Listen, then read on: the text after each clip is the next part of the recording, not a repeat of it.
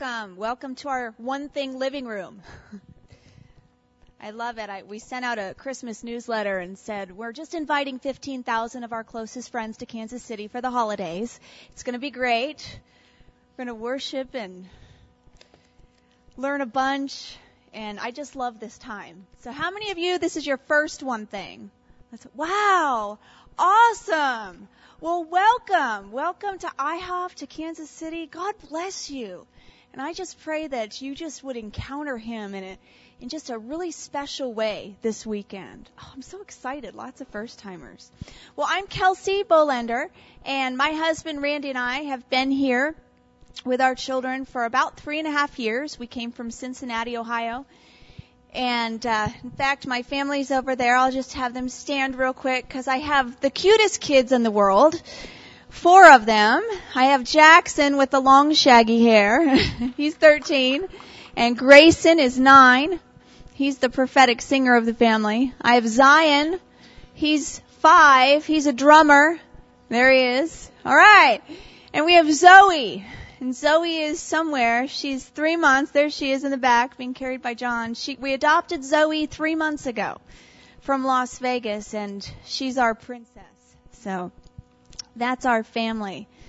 And Randy directs the internships here at IHOP, and I uh, just kind of help him and run the family. And I'm a prayer leader in the prayer room, and we just we just love being here. We just think it's a gift from the Lord to be in Kansas City for such a time as this and be a part of the prayer movement.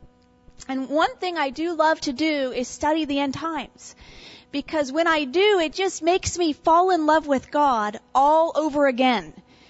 It's amazing. And, and today I would like nothing more than just to spend hours with all of you, just digging deep into the scriptures and searching out the truths about the end times. I would love that. I love to do that, but we don't have time for that today. And this session is really designed to create hunger in you. And it's designed to allow the Holy Spirit a chance just to light a little fire, put a little spark in your heart about this this subject of the end of the age because it's it's God's plan to reveal himself to you in in such a stunning way. And that's why the end times are relevant to your life right now because it makes your heart alive. And I, I'm speaking just from personal experience as a teenager. The end times subject was something deep on my heart. Um, I, I don't even think I knew it. I didn't have a grid for God so much. I didn't have a grid for the end times. I heard the phrase the end of the world. Uh, but I was about 14 and I was at a camp. And one night, you know how it, the, the moon gets when it's either going to rain or not going to rain? It gets kind of red. You, you know what I'm talking about?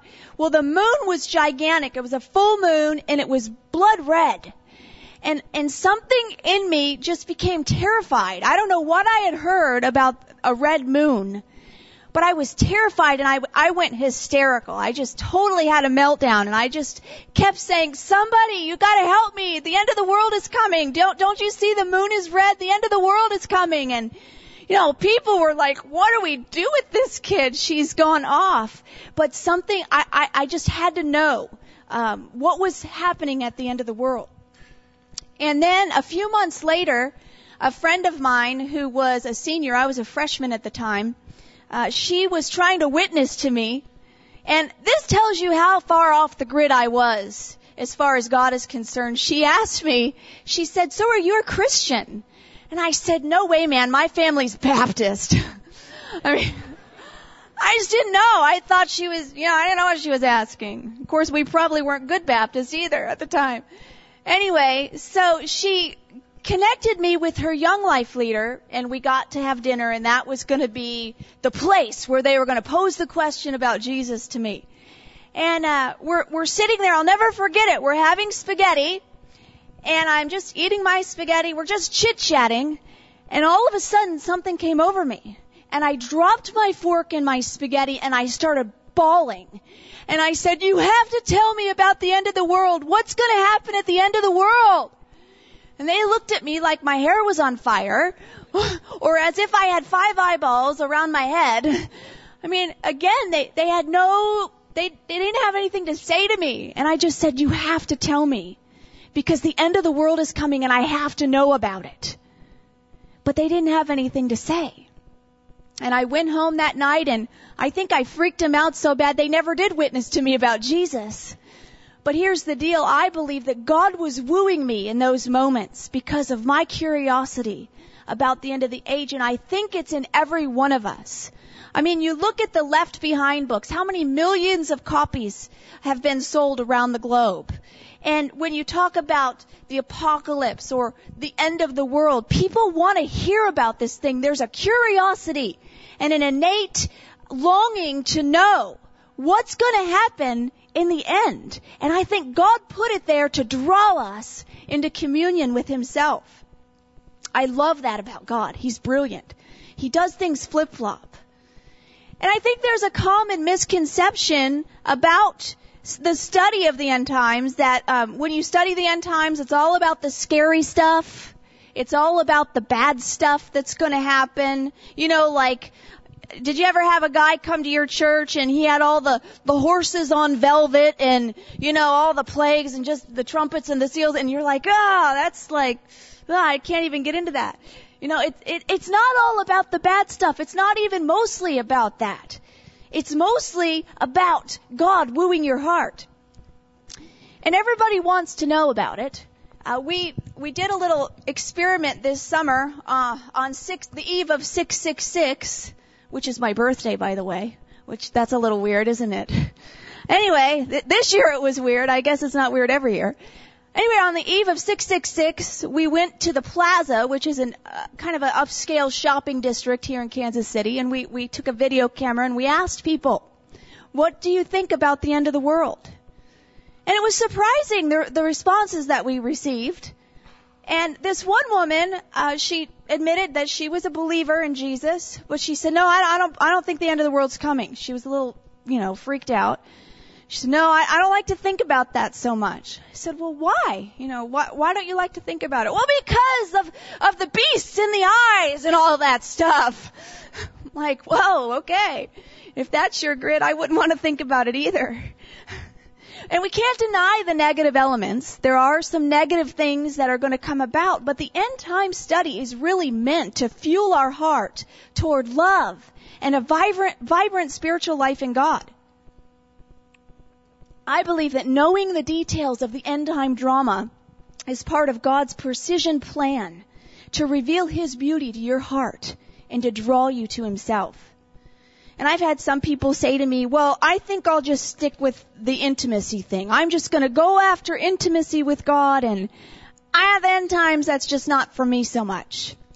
And I just say, that's so brilliant.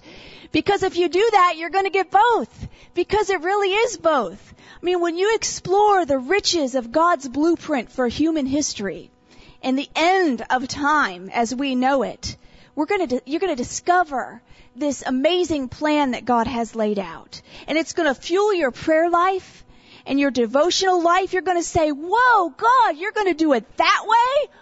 I never would have thought about that. That's amazing. And then your heart just does flip flops and you fall in love with Jesus again. It creates a burning spirit on the inside that says, I'm alive.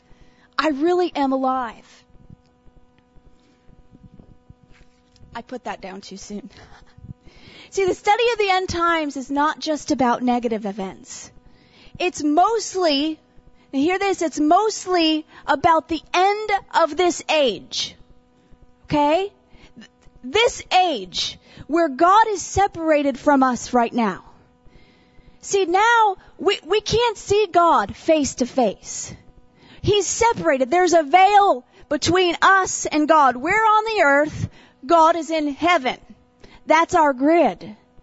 And we experience this veil and this longing to get to Him. And then there's the whole thing about the powers of darkness that war against our spirit to keep us separated from Him. But the, the stage is really being set for a day when all of that is going to change. God is going to bring heaven to earth, bind up Satan and all the demons that war against us. He's going to establish righteous government on the earth, and he's going to establish unbroken communion with men. It's an amazing thing. And, and, and we call all of this, the study of all this, eschatology. That's a big word. Eschatology. Anybody know what that means? A study of the end times, right. Well, why don't we just say that? I'm, I'm like a simple person. Let's just say that. But eschatology, really, it's biblical, it's normal, and it fuels a holy, holy lifestyle when we really get into it. I mean, references to the end times are splattered all over the Old Testament and the New Testament. It's, it's really stunning. I think of Paul and how he founded the church of Thessalonica on the, the study of the end times. I mean, basically, Paul shows up in the city, he preaches for three weeks on the end of the age, and boom, a church is started. And here we have all these things in 2006 that we think have to happen to start a church. Good coffee and casual dress and the friendliest church in the city and you know, no, we just need to start talking about the kingdom of God and boom, a church might get started. I think of Daniel, who the angel came to this man hundreds and thousands, thousands of years really before the end of the age. And the angel comes to him and says, I've come to make you know and understand what's going to happen at the time of the end. Why did he want, mean, that's, that's puzzles me. Why? Hundreds of years before. No, because he, he wanted this written down. He wanted every generation to know that there is a hope that's coming. This world as you know it is not the end of the story. There's something greater and, and he wanted us to know about it. I mean, most of the prophets give glimpses into the end times. Jesus himself gave tons of encouragements about the end of the age. But here's the key verse that I think I think it's key. Revelation 1 3.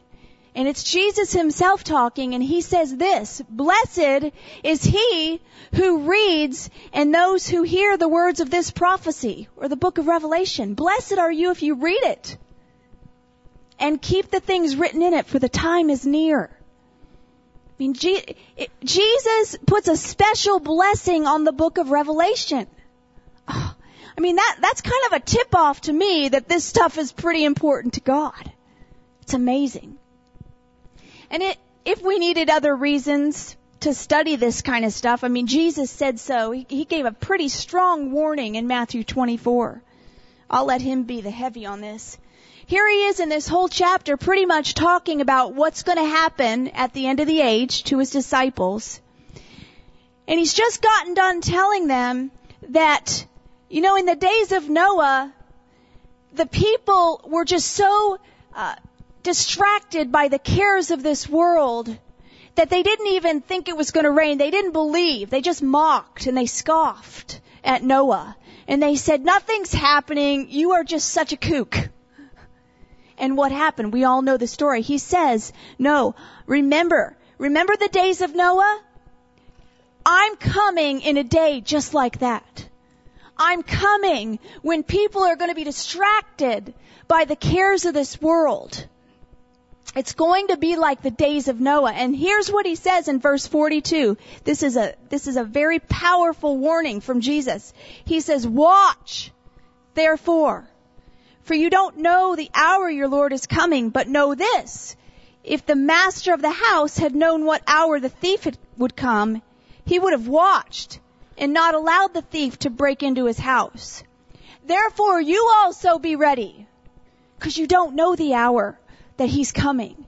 And what he's saying is, don't let the thief, don't let the enemy come and steal your life away. Watch. Be ready. Be sober. Know the hour. Know the, you don't have to know the date, but you can know the season. You can know when it's near. He said to watch in Luke 21. 34 through 36, he says this, but take heed to yourselves, lest your hearts be weighed down with carousing, drunkenness, and the cares of this life, that the day might come on you unexpectedly. For it will come as a snare upon those who dwell on the face of the whole earth. Watch, therefore. Pray always that you could be counted worthy to escape the things that are going to come and to be able to stand See, Jesus is saying, watch. If you watch, if you prepare yourself, if you make yourself ready, you'll be able to stand in that day. And that's what he's looking for. He's coming for a bride that's spotless and ready. He's coming for one that's going to be able to stand and see the positive things in this whole deal. And so he tells us we can watch and know those things. And Jesus, not only did he tell us to know about the end times, he, he did it. He told it. He taught about it time and time and time again. He constantly taught about the end of the age and the hope to come. He always used the kingdom of God that was coming to motivate his disciples. And he was really intent that they get this. He was always telling them stories about the kingdom, saying, well, the kingdom of God is like this, or the kingdom of heaven is like that. And he had a pretty good incentive program. That's what I call it, the Kingdom of God incentive program. How many of you all go to school and you get incentives for good grades? Yeah, like parents say, oh, I'll give you money or a car. I mean, for me, it used to be pizza coupons. for the reading program, I never got paid to get good grades, but so many kids I know now do, you know. We'll pay car insurance if you could just maintain that 3-5 in college. And now for my kids, it's Chuck E. Cheese tokens. Now I want to know what's up with that. It's like the most annoying place on the planet. And my kids get rewarded if they get A's and B's. And they know it. And it's weird. I don't know. That little mouse has a, quite a hold on them. It's like they can go from moaning and complaining to working in just a minute if they're bribed with Chuck E. Cheese tokens. But anyway, the disciples were pretty much like that, for sure. I'm, I'm pretty sure. I mean, we have this idea that the disciples were some kind of cultured, respectable group of guys, and they always did what was right because they hung around Jesus. And I'm saying, no way, these were wild teenage boys. Have you ever been around a pack of wild teenage boys just turned loose on the world? Without parents? This was the disciples. I'm telling you. And Jesus knew that they needed incentives to keep them in line. I mean, even the night he was betrayed, they were totally going off at each other. I mean, here it is, the Passover meal, the sacred meal, and they are arguing about who was going to be best in the kingdom. Just like, you guys, you don't get it. You're with Jesus and you're arguing. But they crack me up, but they give me hope for myself and my own kids and for you. but Luke 22 says, now on that night there was a dispute. There was an argument that rose up among them as to which would be considered the greatest. And how does Jesus handle this? I mean, does he take them out to the woodshed and give them a spanking? no, they probably all needed a good one or at least a good time out. But no, he gives them a prophetic word at this moment. He gives them a word that would free them from their arguing and complaining if they would just believe it and trust his leadership. He says in verse 28, he says, you guys are the ones who have stood with me in my trials. And because of that, I bestow upon you a kingdom, just like my father bestowed one upon me. And you're going to be able to eat and drink at my table in my kingdom, and you're going to sit on thrones judging 12 tribes of Israel. That's amazing. They need, they needed a spanking and Jesus is saying no. At this point, they've got to have a hope because the thing that, that's coming for them is going to be hard. And if they have this hope, it'll help them to stand. And it's the very same hope He gives us. It's that same promise. He's giving us a kingdom. Does that ring in your heart? He is bestowing upon you a kingdom with real government and real authority and a real feast. I mean, it's real food and real chocolate, I'm believing. And it's to be good stuff. No, I mean, this is Jesus' promise to us. And when we believe this, hope, and trust Him to get us there, it can set us free and make us alive on the inside. And that's what this message is all about. It's the message of the coming kingdom of God, and it gives us a vibrant spirit. The return of Jesus and his kingdom is what the end time study is all about.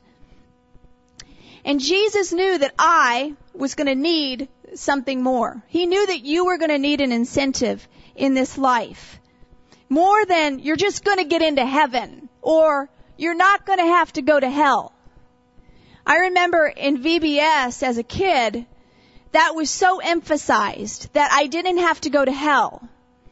Anybody know what I'm talking about? That you'd sit and they'd say, oh, come up on the third chorus of Just As I Am and you don't have to go to hell. You can go to heaven when you die. And I'm thinking, well, okay, I don't really want to burn forever. I guess I better go, but there was really no more incentive after that. I mean, the love of God and all of that.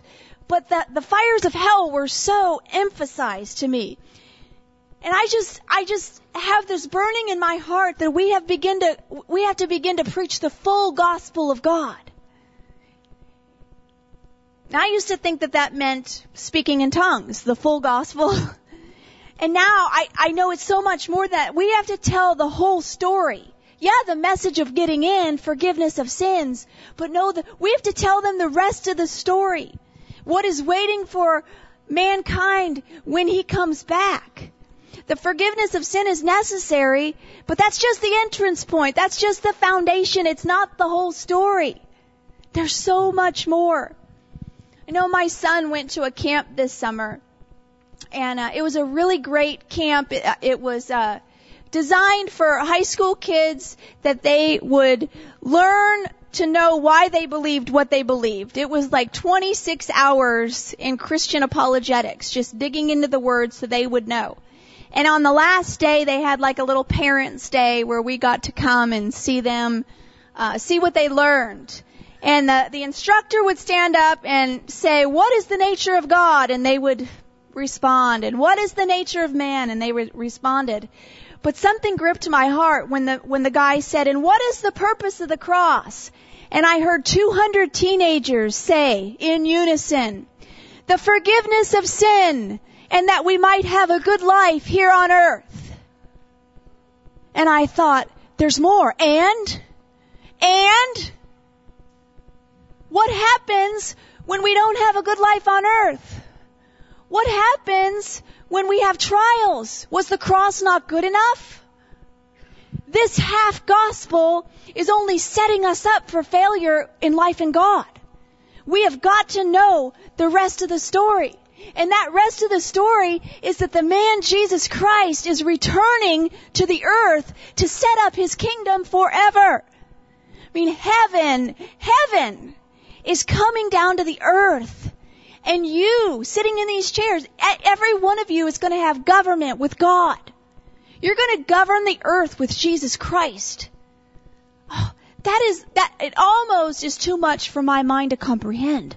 But Jesus used this, this whole point to motivate his disciples time and time again. He didn't say to them, hey, you're going to have a good life here on earth. Come follow me. In fact, he said quite the opposite.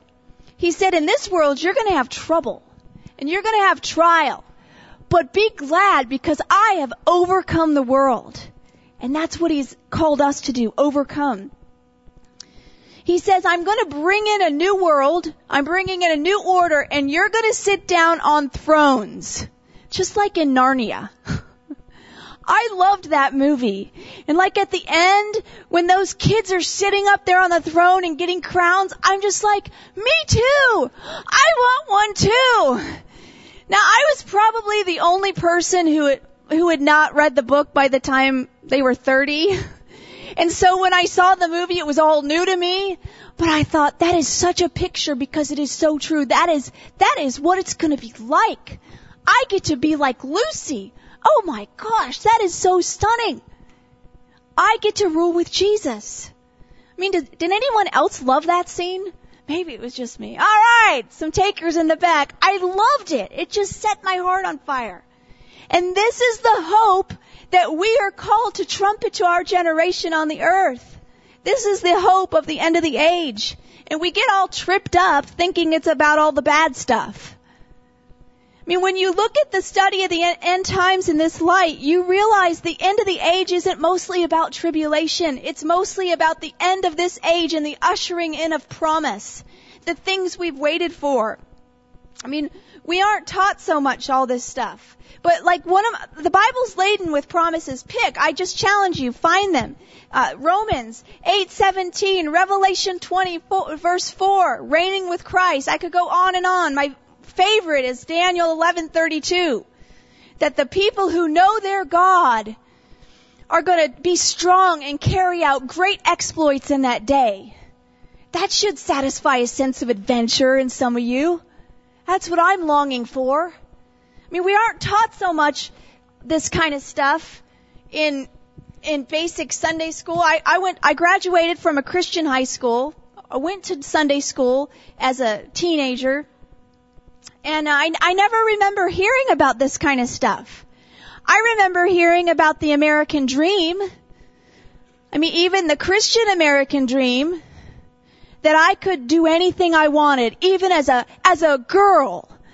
These were the days of girls, cause we could do anything now. Girls could go to college, we could be the president, I mean, we could do anything. We can do anything we want if we just work hard and build our future. We can do it. That's what we're taught.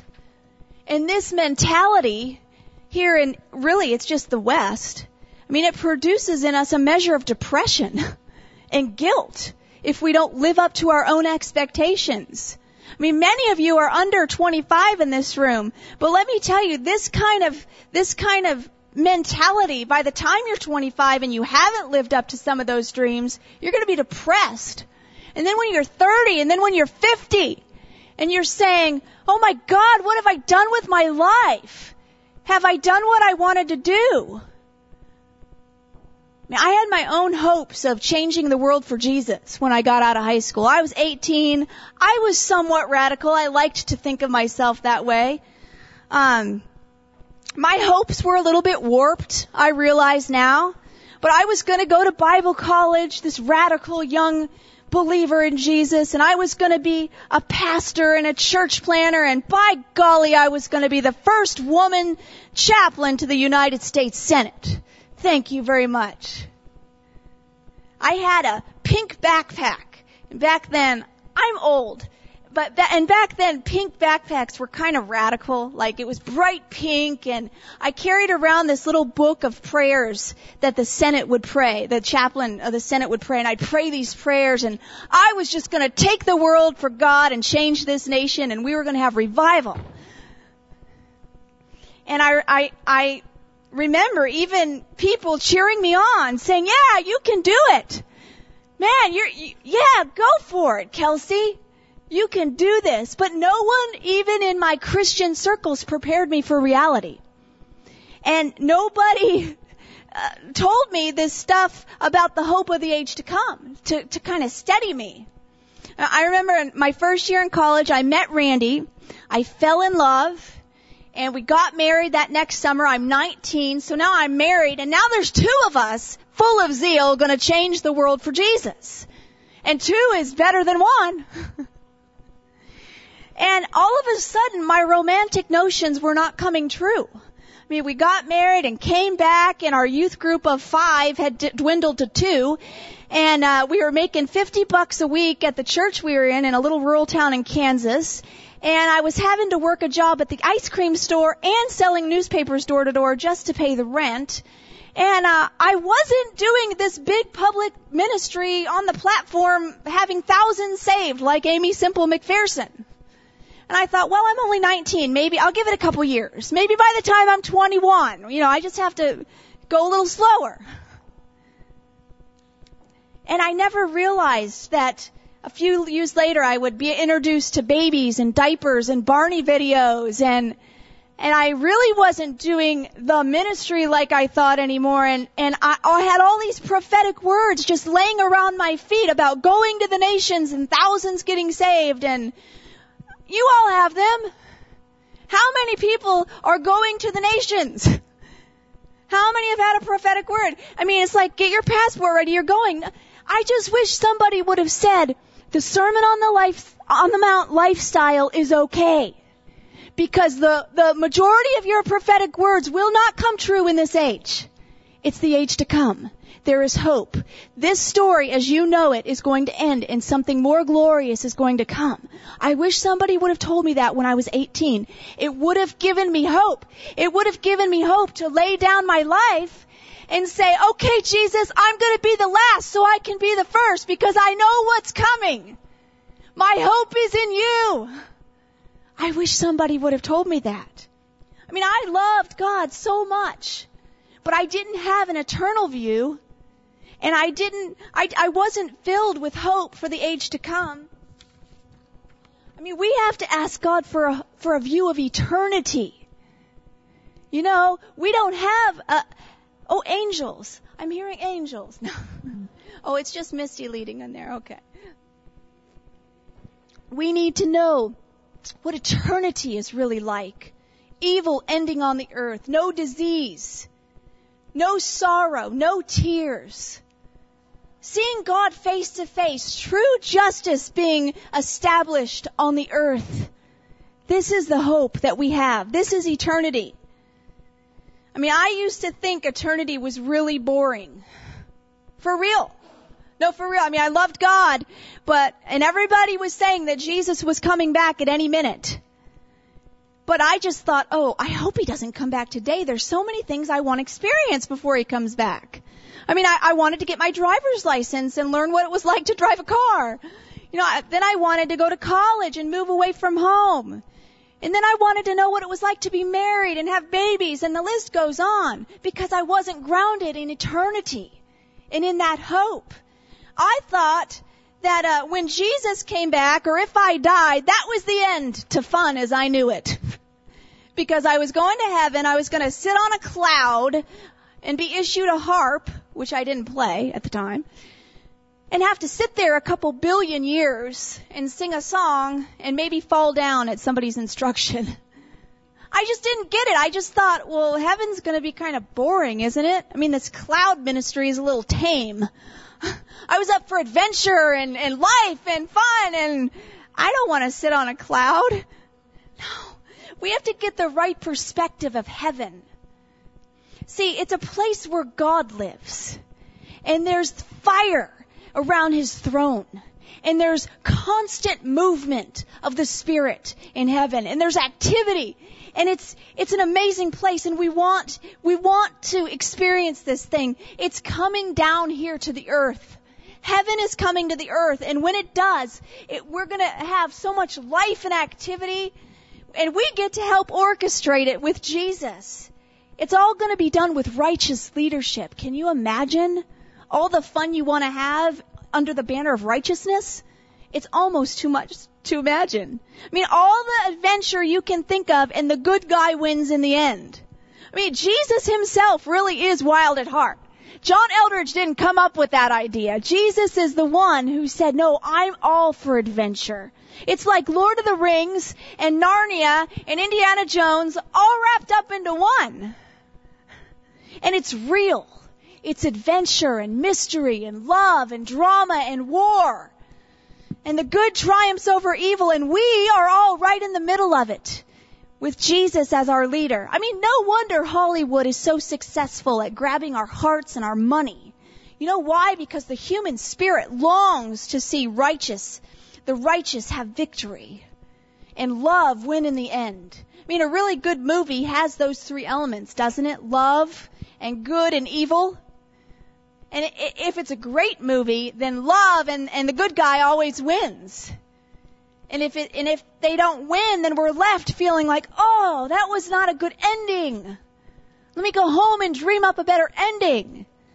But what better story could we get than the end of time as we know it, where Jesus wins his bride with love and righteousness? Stunning. You know, I have to think about this like 10, 15 times a day. I'll just, I'm just being real with you. I mean, when I, I'm a mom now, I'm a mom of four. And I love to be in the prayer room, but I, I can't always get there with four kids and homeschooling and laundry and meals and la da da da da.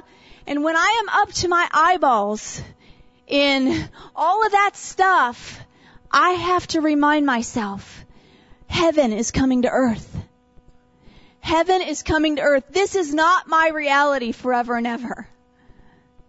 I am not going to have 10 piles of laundry forever. It, it, it's eternal. It's like constant, but it's not going to be forever. I mean, Ephesians 1:10 tells us that when the t- times have their fullness, God is gathering heaven and earth together under Christ, and they become one. It's amazing. I think of all the promises of the, for the overcomer in the book of Revelation. I get a new name. God prophesies over me and He's going to hand me a new name. I get to stay in the temple of God and in His presence forever. I mean, this kind of thinking fuels my boring days. Fill in the blanks. Research papers, exams, working the fry machine, babysitting your little brother, anything that you really don't want to be doing, this kind of thinking can transform. It can transform your heart into knowing this is not my reality forever. Jesus is coming back to the globe. Now let me ask you this. Um, how many got cool gifts at Christmas? Like something you're like, that is so cool. I'm so glad I got it. The rest of you, I'm sorry. yeah. Yeah, my kids were like wanting the newest thing, video game thing. I'm so old. I know. We just said no. They're such a distraction. Just a blanket no. You don't get them. You can go to your friend's house and play them. You're not going to play them in our house. But like I, I, I was a little bit uh, intrigued with this new Nintendo Wii. Like I'm just thinking, did the marketing department have something better to do that day that they came up with the name Wii? I mean, you got the Xbox 360, you got the PS3, and the Wii. The Wii. That's just so lame, We. Anyway, but, but every year it's something new. It's like the PS2, that's, you know, that's out the window. No, it's the PS3. I mean, every year it's something new. And there's a strange phenomenon. I'm talking to parents this week. Christmas was what, like five days ago? Something like that? And parents are saying, telling me they've spent hundreds of dollars in gadgets and, and technology and new toys. And the next day the kids are like, Mom, I'm bored. There's nothing to do. I'm like, look under the tree. No, I'm, I'd already did all that. And I'm thinking, no, you know why we do that? Because we're not grounded in eternity. Because we're always wanting to be fascinated by the next big deal and the next toy on the market. And if we can be fascinated by Jesus and the hope that He has to come, then that's to just make our hearts alive. So I, I just say, if, if you're bored, if you're, or if you're going to get bored next week, ask yourself this question, what am I allowing myself to be fascinated by? Because if we could let ourselves be fascinated with the love of Jesus and establish our hearts in that, then we will be able to stand. You know, James in James 5:8, he says, establish your heart, for the coming of the Lord is at hand. And this really should make us tremble and take note. We establish so many parts of our lives, our soccer skills, our academics, our friendships, all with the best intentions, and none of these things are wrong. But at the end of the day, if we're not rooted and grounded in the love of God, we're just becoming clanging cymbals. And you know that this generation is wanting more than just a clanging cymbal. They need messengers. You know, um, we Randy and I put together this Omega series, and we're getting feedback from groups all around the world, really, and they're not saying they're not saying after they go through the group, "Oh, I need more information. Can you give me more technicalities? Can you tell me, you know, are the which seal is going to be opened when?" No, they're saying, "Oh no, I'm so messed up. This has totally messed up our lives. How should we live?" We're trembling on the inside. How should we live? And there's a generation on the earth that, that needs messengers so that they know how they are to live. See, studying the end times doesn't make you weird. Well, unless you were weird before, then I guess you're still weird. But it, it doesn't make you weird. It presses you into friendship with God. That's what it's designed to do. And we've got to be pressed into Him because here's the deal. The bottom line is Revelation 17 tells us that there is a man coming, the Antichrist, on the earth, and that the whole earth is going to marvel at him. Do you know what marvel means? Stand in awe of. Wonder. They're going to gaze at him. And unless we're fascinated by Jesus and his hope to come, we will marvel at this man. Because it, it also says that in Second Thessalonians, the coming of the Antichrist is gonna, is gonna be with all deceiving powers and signs and wonders and wa- wonderful things but they're not wonderful. They're deception. And if we are not fascinated with Jesus, we will be deceived. So we should watch and be sober. And there are messengers right here in this room that need to be baptized with the beauty of Jesus. And we have just like one minute left, and they're going to ask us to leave this room. So here's what I want to do. I just want everybody to close their eyes just for a minute because I believe that the Lord wants to mark messengers today. And there's, I, I, I know I didn't answer tons of questions today. I may have raised a bunch more of questions than I answered. But my prayer has been coming into this that the Lord would leave you with hunger and that the Lord would, would let there be a burning on your spirit. And there's two groups of people here today that I believe the Lord wants to just mark and those of you, the first group, those of you who have a burning on your heart right now, you feel the love of God, you feel the burning. You may not understand all this stuff, but you feel the burning of God on your heart. If that's you, I just want you to raise your hand all across this room. Okay, there's many. God, mark these ones as messengers, Jesus. Let the burning of their heart increase, God, even in these next hours and days in this conference. Would you just mark these as messengers, Jesus? Holy Spirit, capture them. You see their raised hands. God, just, just grab them. You are messengers. If your heart is burning right now, you are a messenger. God is raising you up for this very thing. He is going to fascinate your heart in a real way even in these next days. Okay, the second group, very quickly. Those, you may not feel anything at all, but there's something within you that say, I want to burn. I don't understand and I don't feel anything right now, but I want it. I desire it. Let me see your hands. If you are saying, I want to burn, I want to be a messenger. I want this for my life. God, you see this group. And these are no less important on your agenda, God, than the ones who are feeling something right now. God, I pray for a burning spirit within these ones that have their hands raised. God, you see them reaching out to you with desire. Father, increase it, God. Increase their desire. Let there be a burning upon their hearts. Let there be a vibrant spirit within them because they know and are baptized in the hope of the beauty of God in the age to come. Jesus, and for every single one in this room, hands raised or not, I ask God, that you would just set them now, set them with their faces looking toward heaven and toward what you have for us when you return. Let this reality be that this is not the end of our story. It goes on forever and you have many rewards to bring in the age to come. Lord, we love you and Holy Spirit, I ask that you seal this time in Jesus' name. Amen.